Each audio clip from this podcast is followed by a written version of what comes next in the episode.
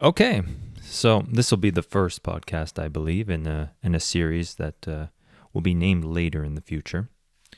I'm thinking it's going to be called something along the line of Formula One Philosophy or Formula Therapy or something along those lines, because this is what this is going to be for me going forward.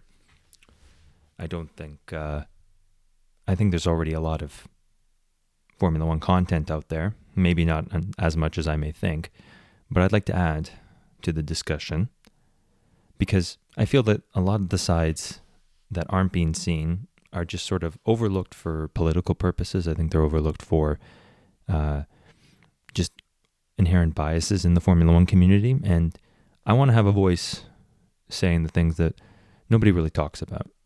And today's going to be one of those topics, and that it's probably talked about a lot already, but it's not talked about as much as it probably should be, or it's not really talked about in the avenue that I'm going to talk about today. And that discussion is about Mick Schumacher's Formula One career. And a lot of people look at it in the sense that he was given too much of a chance. He was given too much of an opportunity because of his name, that he didn't really have any talent, and that he was put in the place he was put because of his father's name. And there's some aspects to that. I think that you can look at it in the sense that he was a very popular driver when in his first year, and a lot of people started watching Formula One again because of him, even though he was sitting at the back of the grid every day and coming either last or second last, depending on if Nikita Mazepin had crashed into the wall or not. And yeah, so you can look at it in that sense, in one aspect, that he was put in a position that he didn't necessarily deserve. And I thoroughly disagree with that. That he was Formula 3 and Formula 2 champion leading up into the years that he started, leading up into 2021. And my future colleague will probably say that because he was driving for Prema in those divisions, Prema's very fast, Prema's a very good team in the lower divisions, that he had a great car, and it took him a couple years to get to the point where he was champion, and that he's a slow starter. And yeah, there's something to that, especially in modern day Formula One, and I'm probably going to talk about in other episodes as to what the Formula One community really, really wants these days. And I won't get into it much now, but I think the way they're scouting young kids these days, young talent, young teenagers, I think they're completely off. And I think they missed the bag with Mick Schumacher. I think if you look at Michael's career, it's very similar to what Mick did. It's kind of the inverse now that Mick is, for the 2024 season, going to be in endurance racing or sports cars like his father was. To begin, I think it was 1988-89, he started for Mercedes sports cars, and then he, at some point after that, went to F3, and then he jumped straight to Jordan in 91 and qualified a seventh place, and then DNF'd his first race, and that gave Flavio Briatore all the auditioning he needed to see that Michael could be a future champion there. And you could say that was probably premature, but that is ultimately the difference between Mick and Michael's career, is that they both now have similar aspects to their career, whereas Mick went Formula 3, F2, Formula 1, and then now back to sports cars. Michael went sports cars, Formula 3, and then F1 and never looked back. The difference was that Mick was never given the platform, I think, to succeed. I don't think they really wanted him to succeed. I think they kind of wanted him to fail, and I'm going to get into that into the discussion today. They kind of wanted him to lose. They would have loved to have seen him fail at every step of the way, because I think if you look at his career, his crashes were him testing his limits. His crashes were him learning in his first 2 years. If you look at Michael in the 91 season, he starts at Jordan at Belgium. There's only like 3 or 4 more races left. Comes in, I think it was 6th, 5th, 6th or something, his next few races. which is small points in 1991, which is like the edge of the points. So it's nothing crazy. At a time when regularly 28 cars would start and 10 would finish. So Michael was not doing anything too out of the ordinary. His car was pretty good for what it was. And he got in the fringes of the points his first year. And then if you look at the last race in Japan in 91, Michael crashes in qualifying and damages half of his car. Which is, if everybody remembers, that happened to Mick in Saudi Arabia. It did happen again in the race in Monaco, which Mick seems to have. In the 2 years that he was there, he had a little bit of trouble with Monaco, whereas his father became somewhat of a master of Monaco. Not a Senna-like master of Monaco, but still someone who won the race 5 times in his career. And you can also say, too, Michael, I think it was 96, he crashed in the lead. First lap, crashes into the wall. And there was a few other races in Monaco that he crashed, too. And so it happens. But I'm getting off topic a little bit but the point I was trying to make is that Michael crashes 91, damages the first half of his car, front half of his car, or back half of his car in qualifying in Suzuka. It's a pretty bad crash. Could have died from it. But instead of being told off in public and told that he's a loser and told that he's never going to make it, where Gunther didn't directly do that, Gunther Steiner didn't directly do that, but you can see in the Drive to Survive from the 2022 season that Gunther Steiner was talking bad about Mick to everyone who would listen, but just tried to make sure it wasn't on the record. And that's the difference. Is right there. I think Mick's confidence was zapped throughout that 2022 season, whereas Michael did the same type of crashes. 92, of course, couple crashes. He gets his first win in Spa, which was he was the real master of Spa. I recently looked at his driving record at Spa, and then I think he drove there 15 seasons, and he won that race easily 8 times. And a few of them, like 94, he was disqualified when he won the race there. 93 or 92, he finished... Yeah, 93, he finished second. And then I think in 2005 and 2006, it wasn't there. 2005 or 2006, Belgium wasn't in the course, in the calendar. So that's pretty amazing. You think about it, but more than half the races he raced in Belgium, he won them. Not many people have that record at any course except for Senna at Monaco. But I'm getting off topic again, obviously, because this discussion is all over the place. But Mick was immediately pushed down at every step of the way. I think I've noticed in a lot of the articles as of late, when talking about Mick Schumacher, they say, well, he failed to impress, especially his first season where he got no points. And it's like, he was in a car that was 2 or 3 seconds slower than the lead on any given day. They usually finished 1 or 2 laps down, barely qualified anywhere near the Williams. They were usually a second slower than the Williams, which is their next competitor. And it was 2 rookies. It was 2 rookies driving that car. Of course, he was never going to get points in a 2020 car that was put in 2021. And they basically said, okay, we're putting all our development in 2022 because we have no money. So we're just going to sort of just be there for the 2021 season. Don't fuck it up too much. And if you look at it, he finished a lot of races. I think it was like he finished 17 or 18 races out of 21 or 22, which for rookies, that's not bad. That's not bad considering your car's terrible. And in a sense, he was given a little bit of encouragement because compared to Mazepin, he was a lot better. They circled back to shit on his 2021 career. But in 2022, he crashes in qualifying, damages the car pretty badly in the second race of the season. In his second race where he's trying to establish himself as someone who can compete with an experienced driver, Kevin Magnussen, who had been there, I think, that was his 8th or 7th or 8th season. already, and plus he 5 of those seasons already at Haas, which is a tough car to drive for anybody, and not too many people can do it. They constantly need experienced drivers who can just barely bring the car home. That's their goal, because the car is so poorly designed, so hard to drive, has an unreliable Ferrari engine. They can never seem to figure it out, no matter how many engineers they go through. And so, to like in his second real race, like his second actual competitive race, because he wasn't competitive in 2021, he could never be competitive. He crashes. He, like, the nerves get to him. He tests his limits. He finds his limits. When dealing with Michael, Benetton said, okay, get back out there.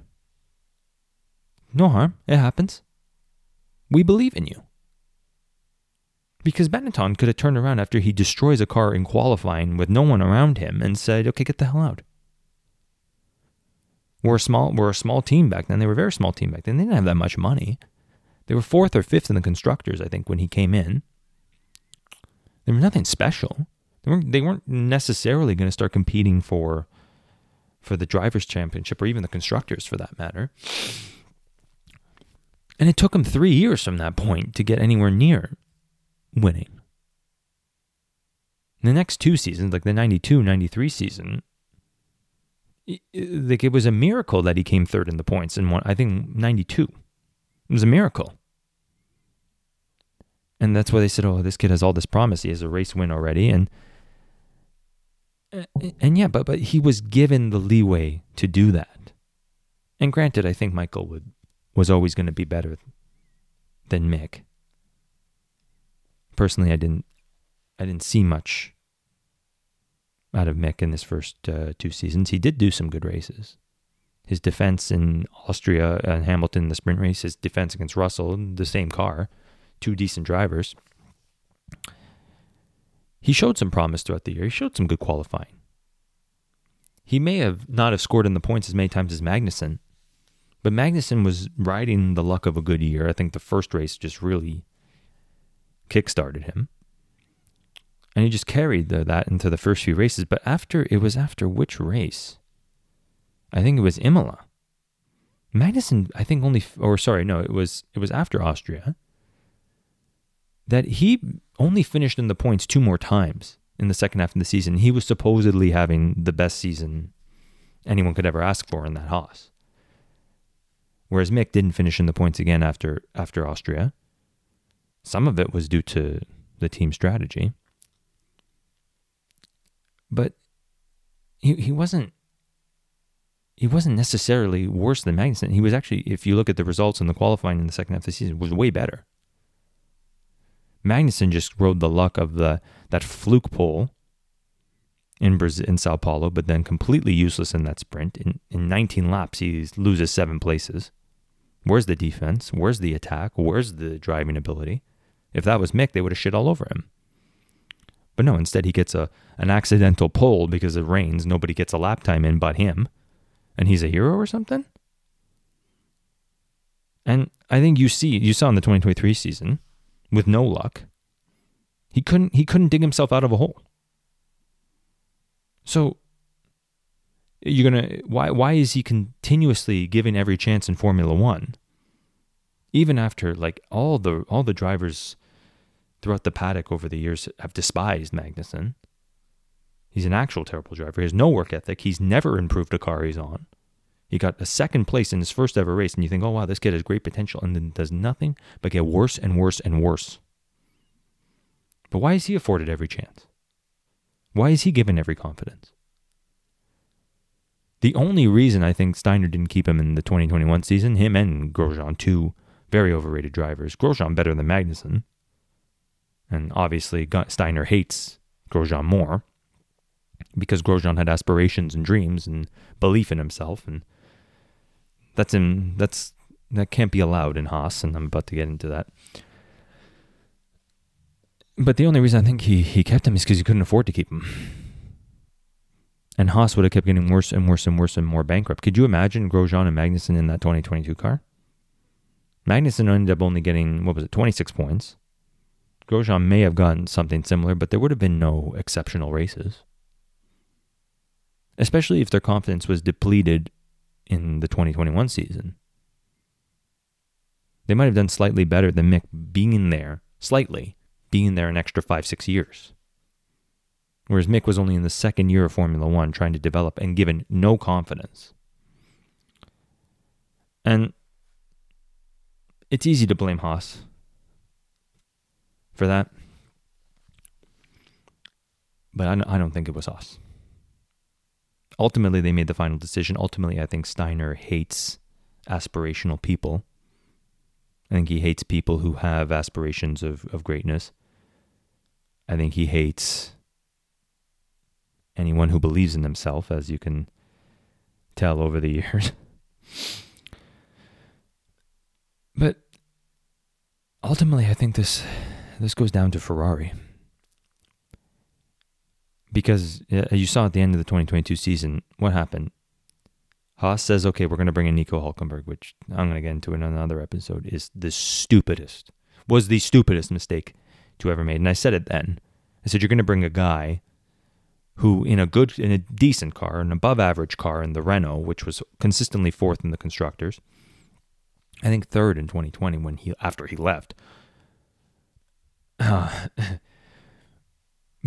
It was consistently in that position, consistently could be in the top 8. And he finished 7th or 8th every race, which if you look at it, if there's 8 good cars, the top 4, you should finish anywhere from 8th to a podium every season. Every race. Right? And instead he consistently finished 7th or 8th, which is the bottom. The bottom of his expectations. Every race in a decent car. Yeah, the Renault wasn't what it used to be. But it wasn't that bad. Someone with a little bit of racing ability, someone with a little bit of technical ability, someone with aspirations could have snuck a few podiums in the 3 or 4 seasons he was there. But he never did. And you look at his most consistent finishing place, it's 7th. The times he finished 6th to 4th, I don't even think he finished 4th in that Renault, but I'll have to look through his standings. But the times he did finish 6th to 4th, there was a couple DNFs in front of him. So you're gonna take a guy that's that bad, that's that consistently bad. Yeah, he's consistent. He consistently finished in the point. Yeah, but anyone can finish in the top 10 with a good car. It's the wins, it's the podiums that you want to expect at that point. That he never got. And you said you're gonna take a guy who with a good car couldn't get into the top. Could barely get into the top 8, sometimes even lower. And you're going to put him into a car that's harder to drive, worse, less reliable. And you're going to say, okay, do better than Mick, who was doing it, who was learning and trying his best to finish in the top 10 every race. Whereas Hülkenberg had already been in the sport for about 10 seasons, and 3 years off too. I forgot to even mention that 3 years off. And you say, okay. He's going to do way better than Mick. And of course, he didn't. Obviously. I seem to be the only person who understood that. If you look at all the comments and punditry, nobody had reservations about him going into Haas. None. Maybe buried somewhere in paragraphs at the bottom of articles. That, people wonder with 3 years off, is he going to be actually good?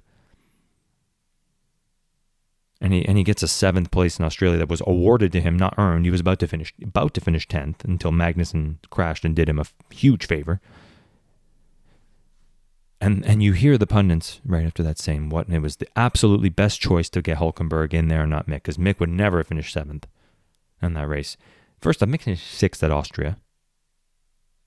Hülkenberg has never gotten a 6th in that Haas, so he did in a sprint, but to me that doesn't count. Get into how much I hate the sprint races in another episode. But yeah, he finishes in the points one race the entire season and one sprint race. And people are like, oh, the car is bad now. Oh, there's tire degradation. There was problems with the Haas in 2022 as well. It wasn't a perfect car. Magnussen had a few good races at the beginning and then disappeared again, just like every time in his career. And Mick got consistently better than him towards the end. But now Hülkenberg and Magnussen fall apart last season, and there's crickets, and they get re-signed halfway through the season for failing. And it's just, I bring this all up to point out that they were given every chance and they were encouraged every step of the way, whereas Mick, the second he crashed in Saudi Arabia, there was doubts, and you see between Steiner and Gene Haas. Oh, he's in over his head. You need to settle him down. Gene Haas said, and then he goes, you can't buy talent, which, what the fuck does that mean? He's F3, F2 champion. You guys are going nuts over Oscar Piastri. F3, F2 champion. Back to back. A little bit quicker than Mick. But like it's the same type of potential, but Piastri was told right away, you're amazing, just go out there and be yourself. Didn't matter that the first half of the season he was a rookie, he was an average rookie. Awarded an 8th in Australia when he was actually like 13th and a 10th in Monaco. Oh, the car was bad. Yes, well so were Mick's cars. Worse than the McLaren. And when the McLaren got good, Piastri stepped up, and kudos to him. He's a good driver. And it remains to be seen what he will really be, and I'll talk about it in another episode as well. But so is Mick. So if everybody is encouraging Oscar Piastri to be himself, to be better in every race, to improve in every race, and just go out there and calm down, they say, well, he's very calm. Yeah. You can make drivers calm by telling them, we got your back, which is something they never did for Mick. They never did that for him. They used him in 2021, Steiner says in Drive to Survive. We used him for jersey sales or merchandise. And Mazepin was there for sponsorship of the team. Don't say that about your young driver in your academy. It's in the Ferrari academy. Haas knows this. Ferrari knows this. Where was Ferrari smacking him upside the head saying, shut up? We believe in this kid. We believe in the potential of this kid. Shut your mouth. That never happened, did it? Where was Ferrari saying, no matter what happens at Haas in the 2022 season, no matter what happens at Haas, you have a place here. We believe in you. Maybe you'll just be a reserve driver for a year. Like a few drivers have been. Alex Albon, Esteban Ocon, who else am I thinking of here? There's been a few of them that have taken years off. Magnussen and Hülkenberg themselves that came back stronger. Where was that encouragement? No, they sit there and they waffle the whole year. They don't wade in on this. They say this is Haas's driver. They're going to take care of it. And the second Haas drops him, they drop him too. Which is disgusting. Which is absolutely fucking disgusting. What possessed you to do that to the son of the guy who gave you everything? This is now the crux of my argument. This is all that gibberish and garbage, and I've been going for almost 24 minutes, was to get to this point and to say, the guy who gave you everything, his son wanted a career in Formula One. Believed in himself, went up through the ranks, F3, F2 champion. Doesn't matter if it was quick or not. Because a lot of the drivers that have come through in the last few years didn't even win F2. Zhou Guanyu, I'm looking at you. Logan Sargent, I'm looking at you. Nicholas Latifi, I'm looking at you. There's way more. It's most of the grid. But those two especially who do not. And if they're given 3 years, Sargent given 2 years is fine to me. But Zhou Guanyu given 3 years for doing nothing? Yeah, don't start me about merchandise or sales. That's about with the Schumachers. Like Zhou Guanyu was there for the Chinese market and Chinese market alone. If the Chinese Grand Prix was held in 22 or 23, he probably would not have a seat this year. No doubt. Yuki Tsunoda, that's another one too. Didn't win F2. Didn't exactly have a good first two seasons. 2021 he was pretty good, but the AlphaTauri was really good. And then got way worse in 2022 and way worse until in 2023, right into the last few races that saved his seat. He earned another year at AlphaTauri, but this talk about him joining Red Bull for having a horrible first 16 races, unacceptable. Coming 10th and 11th a bunch of times does not warrant you a seat at the greatest team in the world right now. But the point I was trying to make was that the guy who did everything for you, his son, deserved an F1 career under your platform. The guy who made your team, who kept your team from being unable to win a driver's title from 1979 until now. The guy who did all of that, his son deserved as many chances as possible. The guy who gave up wins and titles by leaving Benetton and not going to your bitter rivals McLaren or Williams in the 90s. He could have easily and won every single year that he was there in the best car. If he was like Senna, if he was like Mansell, if he was like Prost, if he was like any of them, he would have searched for the best car and won. But he was something special. And he said, nobody can win with this Ferrari. 21 years. Well, at that point, it was only 16 or 17 years that Ferrari hadn't won since Lauda. And he said, it's not a challenge to me anymore to win easily at Benetton.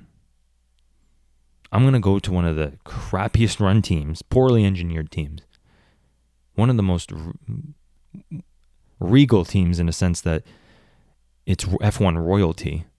It's a brand. It's the biggest brand of Formula One. It helped start Formula One, but can't win for shit. It's so dysfunctional, so up its own ass, so locked in old ways. That I'm going to give up everything to go and help this team win. I'm going to give up 5 years, 96, 97, 98, 99, and finally the 50 or 2000 win. But I'm going to give up 4 titles that I could have easily won by going to Frank Williams at the end of 95 and saying, hey, I'll drive for you guys for 96, 97. Fuck Jacques Villeneuve, fuck Damon Hill. I'm way better than Damon Hill. That's 2 titles right there. At the end of 97, he could have seen the improvement in the McLaren and said, hey, who's Mika Hakkinen? Who's David Coulthard? Take me. I'll win with you guys. And then he would have won all the way through 2002 there, maybe stayed. Could have seen that Benetton was reforming as Renault and said, hey, I'll come back. And then won all the way through 2006 and retired. And he would have had 11, 12 titles. Maybe even stayed past 2006. Because I was watching a video last night saying how Luca de Montolo or Montezolo, I don't know how you say his name, the new Ferrari CTO, or he will replace Jean Todt. Him and Michael's relationship wasn't exactly good. Michael might have stayed a few years later if he felt like he wanted to be there, because Luca de Montolo, or whatever his name is, signed Kimi Räikkönen behind Michael Schumacher's back. He said, Kimi's the future, Michael's almost done. And Michael essentially gave up his seat and retired so that Felipe Massa could still have a career. Someone he was grooming and being his protege. And so he still did that for you too, in a sense, Ferrari. But he gave up everything. Gave up a lot of titles, gave up a lot of wins. Can you imagine if he won 10 races a season at Williams, McLaren, Renault, whoever was the great team at the time? Williams, BMW, who knows? He could have probably had 150 wins himself. And he gave up all that to get your name back. He gave up everything. Gave his time, his career. Like, you look at the Schumacher documentary, they were testing days and months at a time in the offseason. Straight. just to get that car up, just to get that second and a half it was behind, to catch up from the Williams, from the McLaren, Mercedes. When he won in 2000, he was damn near perfect. Damn near perfect. Beyond perfect, really. Because that McLaren Mercedes was way ahead of that Ferrari. And that 2000 title, to me, that was the best season ever. Because you had this powerhouse of a team, and you had a great driver in Mika Häkkinen, you had an excellent second driver in David Coulthard. Versus Michael. And yes, Ruben Barrichello did push them over the hump. But it was basically Michael.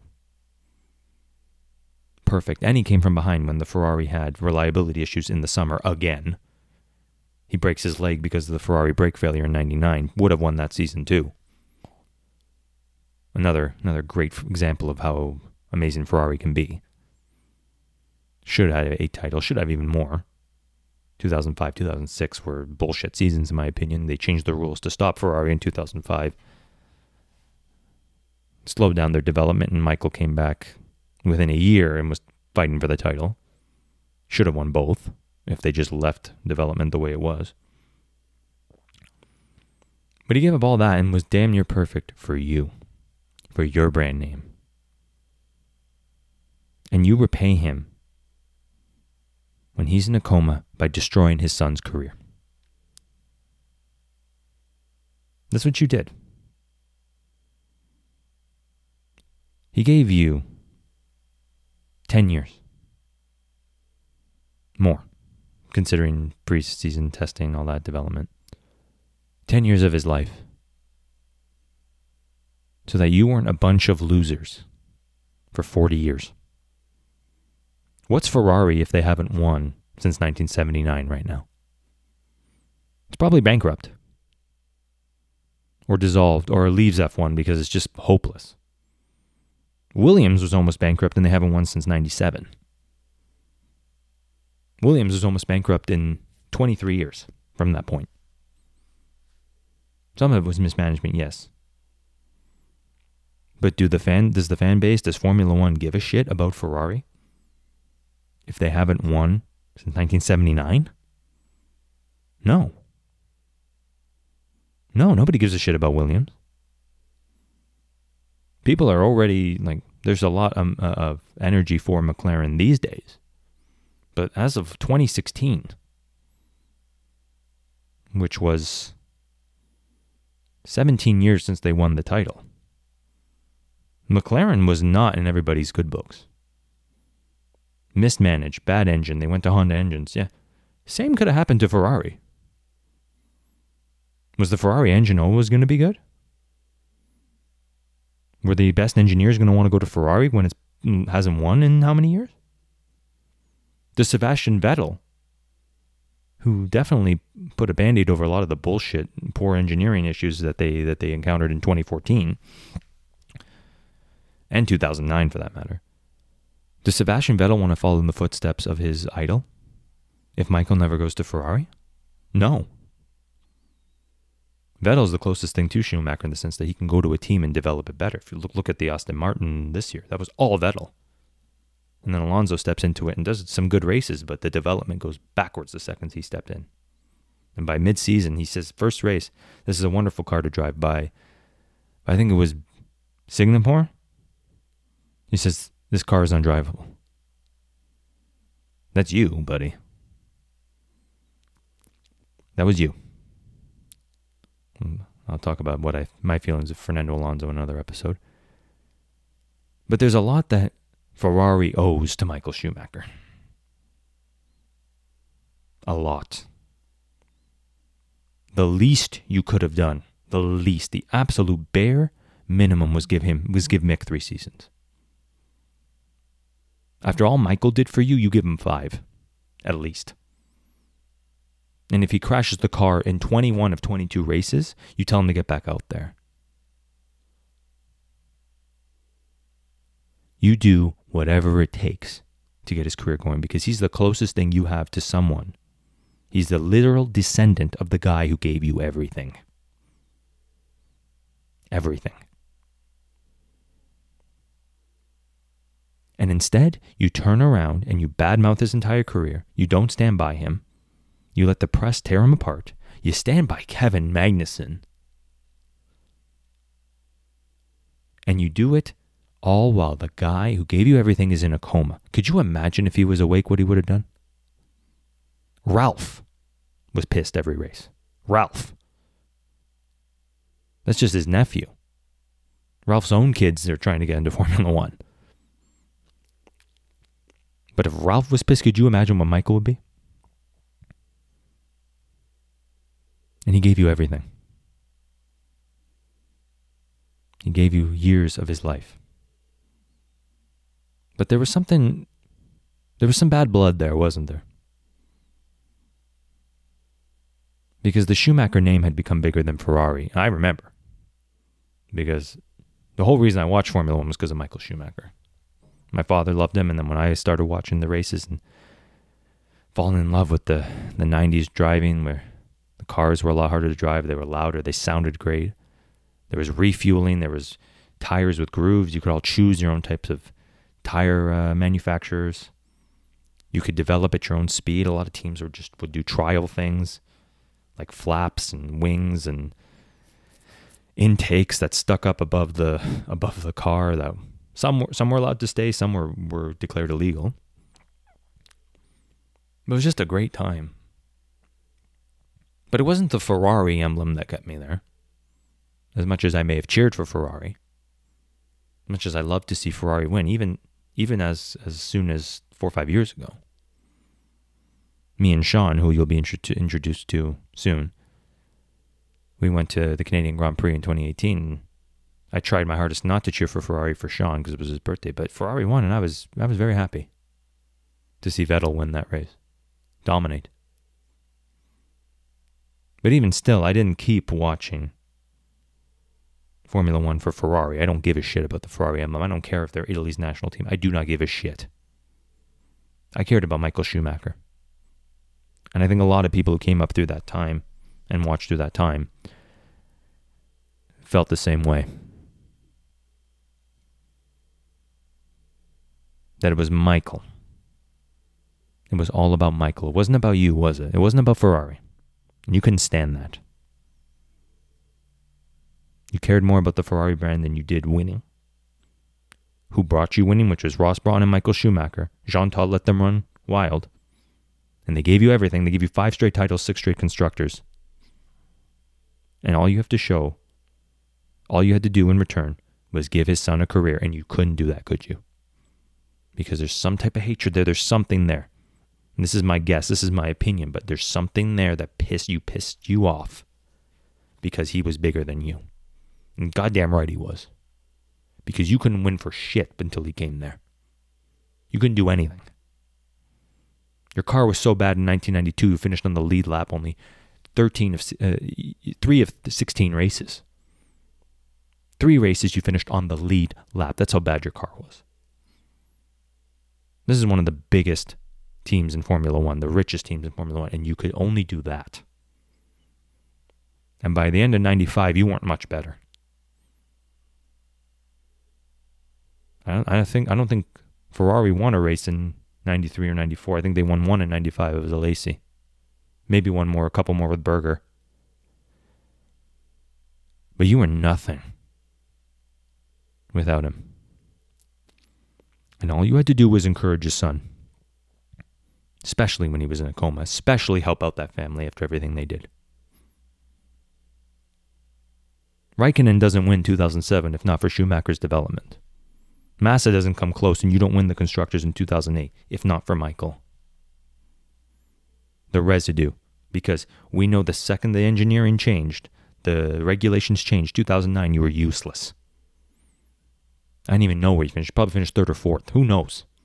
Who cares? Did you even get a win that season? I don't think so. By 2010, you were sort of back near the top, but you still blew it. Alonso blew it. 2012, again, in the position of strength, 40 points ahead of Sebastian Vettel, you blew it again. No Constructors. Yeah, the car wasn't as good as the Red Bull. But you threw it away. And then the regulations changed again in 2014, and you're so far back that Vettel had to give up titles to come help you. And Vettel's time at Red Bull, I think, was done anyways. That's not the point. You're nothing without him. Nothing. The least you could have done was do everything to get his son's career going. And it's not like his son was a quadriplegic with a booster seat that was crashing the car every single race. He crashed a few times. Made some mistakes in his rookie seasons in a bad car, a bad team. 10th place in 2023, 8th in 2022 when he was there. Is it all his fault? No. Had something to do with your shitty technical director at Haas, who should have been fired a million times. I'm going to start swearing on this podcast every race, every episode, because that seems to work, right? When you swear, you get a job you don't deserve, that you haven't earned, that you've gotten worse at over the years. You inherited a team with money that got into Formula One, that sent out a car that got 96 points, I think, in 2017, and got worse and worse and worse and worse and worse every year. Someone has to get fired at that point, and the head guy needs to get fired right away. Because I don't care if he's just engineering, he's terrible at engineering. And I don't care if he's the lead, he's terrible at the lead. Whatever he is, he's not doing a good job. That idiot decided the future of the son of a F1 world champion. That idiot. What are you doing? Letting him decide the future of that kid. Let that kid figure it out for himself. Let that kid get better. And after 3 to 5 seasons, he still hasn't figured it out? Yeah, he's a bust. But you gave him 2. 1 if you really think about it. Because he couldn't compete in the first season. His car was so bad, nobody would have gotten points in that car. Unless it was a miracle. Unless it was a Hülkenberg-esque, everybody DNFs and I barely finished 7th. And it wasn't a finished 7th. It was a 10th that was turned into a 7th after the Alpines crashed into each other in Australia. And that's his only points in a race. Only point. And there was an excellent article in Planet F1 where the chief engineer of Haas of the time, he says, working with Mick was great. He was very professional. We were learning a lot from his development. And I would rather have had him than Magnussen, because I saw the potential. But he says there's something came from the top that told me to get rid of him, to burn him. That the order must have came from the top that said, we don't need him. And it's like, you're giving up on all that potential for nothing.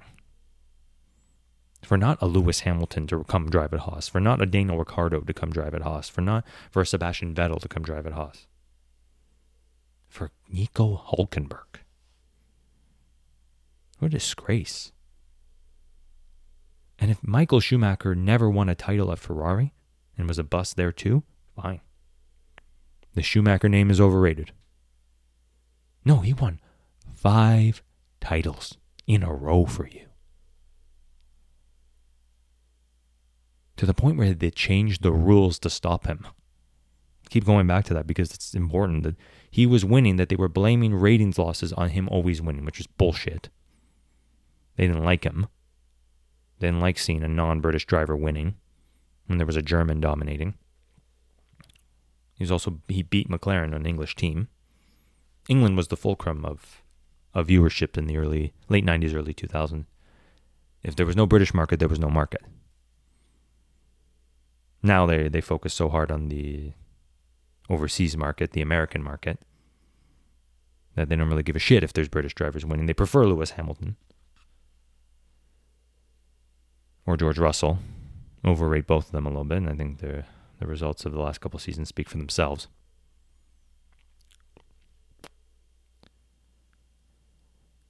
But I always bring that up because it's just important to understand that he was so good they had to do artificially stop him. And now his son's coming up the ranks. It's very similar to his father, acting very similar to his father. His father crashes into Senna in 93, right before he wins the title next year. Mick crashes into Sebastian Vettel at Miami when he was in the points. If you look at them, exact same crashes. Exact same crashes. Mick tries to take the inside. Michael tried to take the inside. They crashed and hit the side, knocking them both out. Knocked out Vettel, knocked out Senna. Senna hated him because of that. Michael went on to finish the race. I think he even got a podium in that race.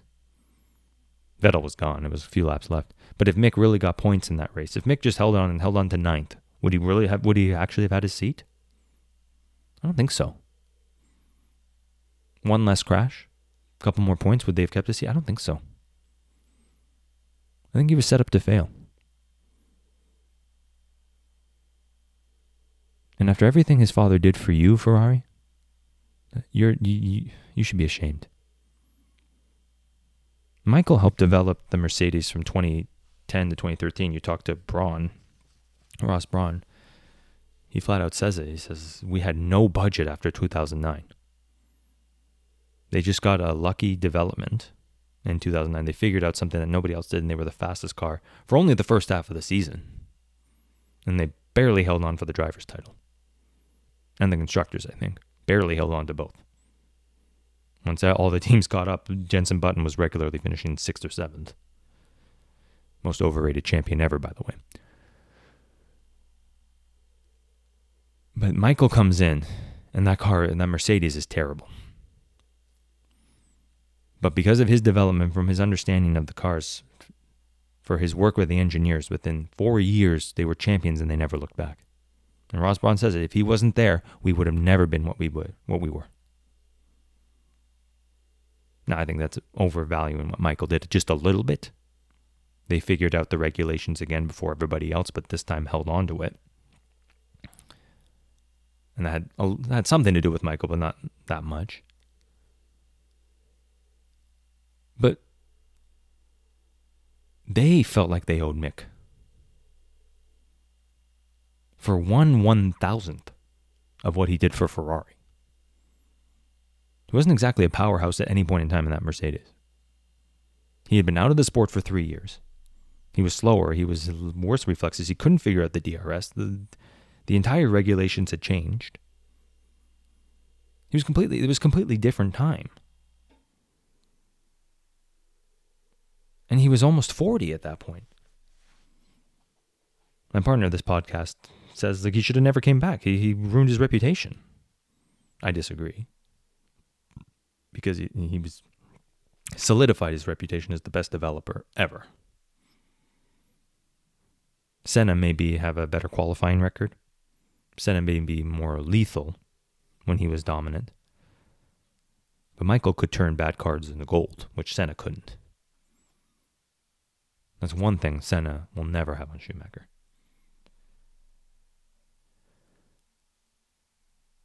But the Mercedes is giving Mick the platform to relaunch his career. Toto Wolff is talking up Mick as much as he can. Toto Wolff is letting him get back into racing in 2024 in the endurance while keep his reserve seat. Toto Wolff got him reserve driver at Mercedes and McLaren last year. Toto Wolff saved his career and even said, yeah, after everything Michael did for us, we always feel a special soft spot for him.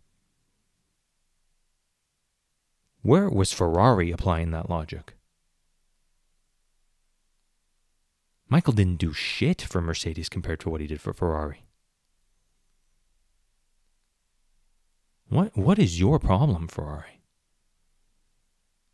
At least give him a third season. If you don't think he has that much in him, why not have him as reserve driver at Ferrari, figuring things out like Piastri did at Alpine a year after F2 and F3 championships. It seemed to work pretty good for Piastri. Gets comfortable in the simulator, starts understanding the development of the car, starts working with the team, the engineers. Comes out flying his first season. Where was that logic by Ferrari? You spent all this money developing Charles Leclerc, who's clearly not going to bring you a championship. You spent all this money going out of your way for a loser like Carlos Sainz. who's Nico Hülkenberg with the ability to get podiums and wins and poles every now and then. But if you look at Sainz, first 5-6 years of his career, wasn't anything. It was like fifth and sixes and sevenths all the time. Cool. No confidence. No belief in himself. What is it? 2 wins? At a Ferrari that in 2022 was the fastest, and he struggled. Yeah, his Singapore win in 2023 was great, but it wasn't, like, that's one. That's one. A pole in Monza gives the Tifosi something to cheer about. Cool. Came third. Leclerc had to slow down to give it to him.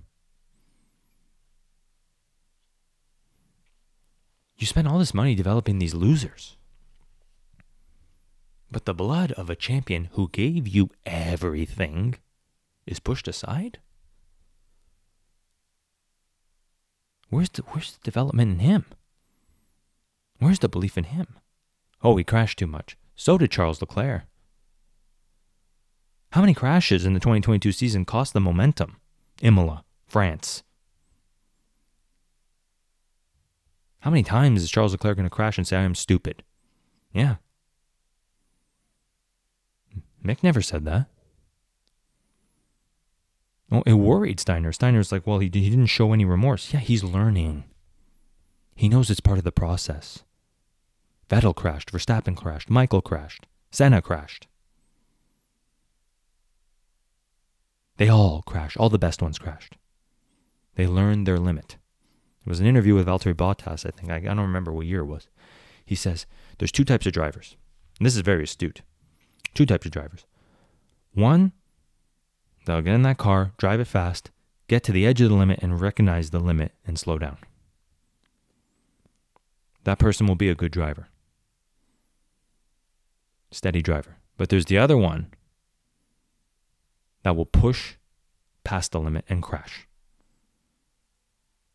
And it all depends from that point forward. Do they get back up and encourage themselves, or do they get scared? And Haas was trying to scare Mick and just saying, okay, just finish in the top 10. Just get us points. But he was going for something more, and you could see.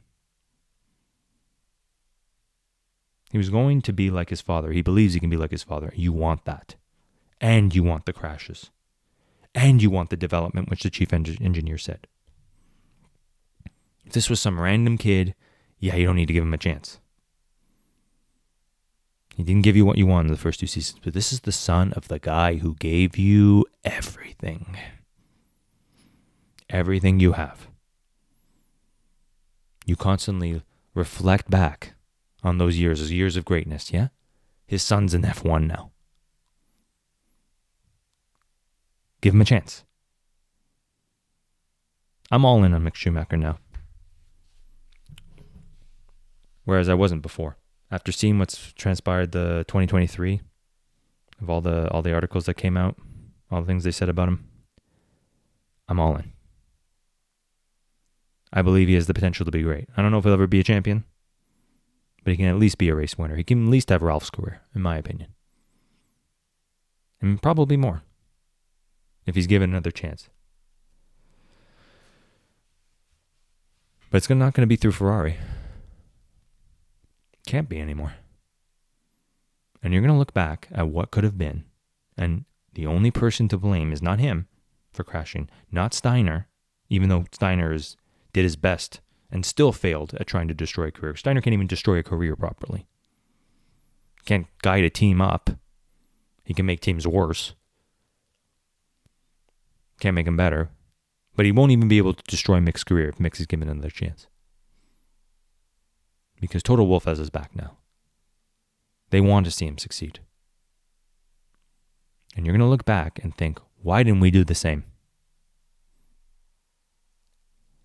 It's for selfish reasons. You wanted the Ferrari name bigger than the Schumacher name. And you know what? Sometimes it needs to be synonymous. It doesn't matter.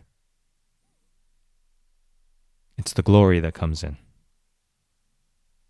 Not the name who drove the car necessarily. It's the glory that comes with it. You knew that. I cared about the name, but I wasn't that common. I was probably more common than I thought. But I wasn't that common.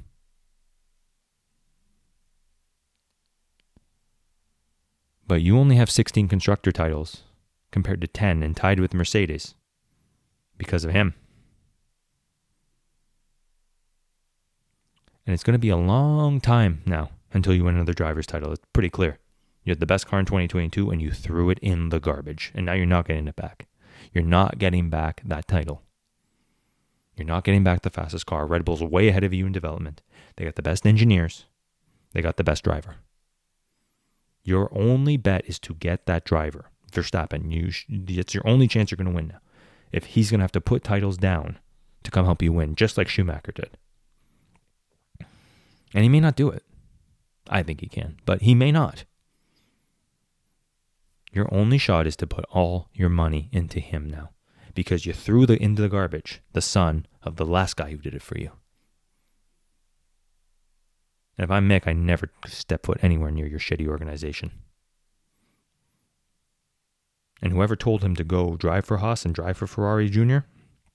made a big mistake. Because apparently the writing was on the wall between Ferrari and Michael a long time ago. And I think Mick did it for nostalgia. I think he did it because he wanted to follow in his father's footsteps. But whoever told him to do that was wrong. And now it's clear to every driver coming up now, if you want to succeed, stay the fuck away from Ferrari. Unless you're not good enough. Charles Leclerc's not good enough. He's never going to be a champion. If you're not good enough, yeah, stick with Ferrari. They'll promote you for no reason. Just like they did Jean Alesi before him. Just like they did Fernando Alonso before that. Just like they did Sebastian Vettel. Deserved it, but didn't win. If you're not good enough, they'll promote you. But if you are, they're going to destroy you. So Ferrari, it's been fun. But I will never cheer for you again for what you did. I'm all in on Mick. I'm no longer all in on you. It's clear you don't want to win. You want to be this hipster team that never wins, that's the lovable loser. Because if you actually wanted to win, Charles and Mick should have been your drivers, not Carlos. And at the very least, you should have let Mick develop everywhere. 2 years of Haas, yeah, not good enough. Kick somebody out and put him in Alfa Romeo. And then when Alfa Romeo dissolves, then you take him back to Ferrari. You give him every chance. Doesn't matter what his results are. I know that's stupid for me to say. I think his results would have improved year over year, just like his father did. But even if they didn't, after what Michael did for you, you give him every chance. Every single chance in the book.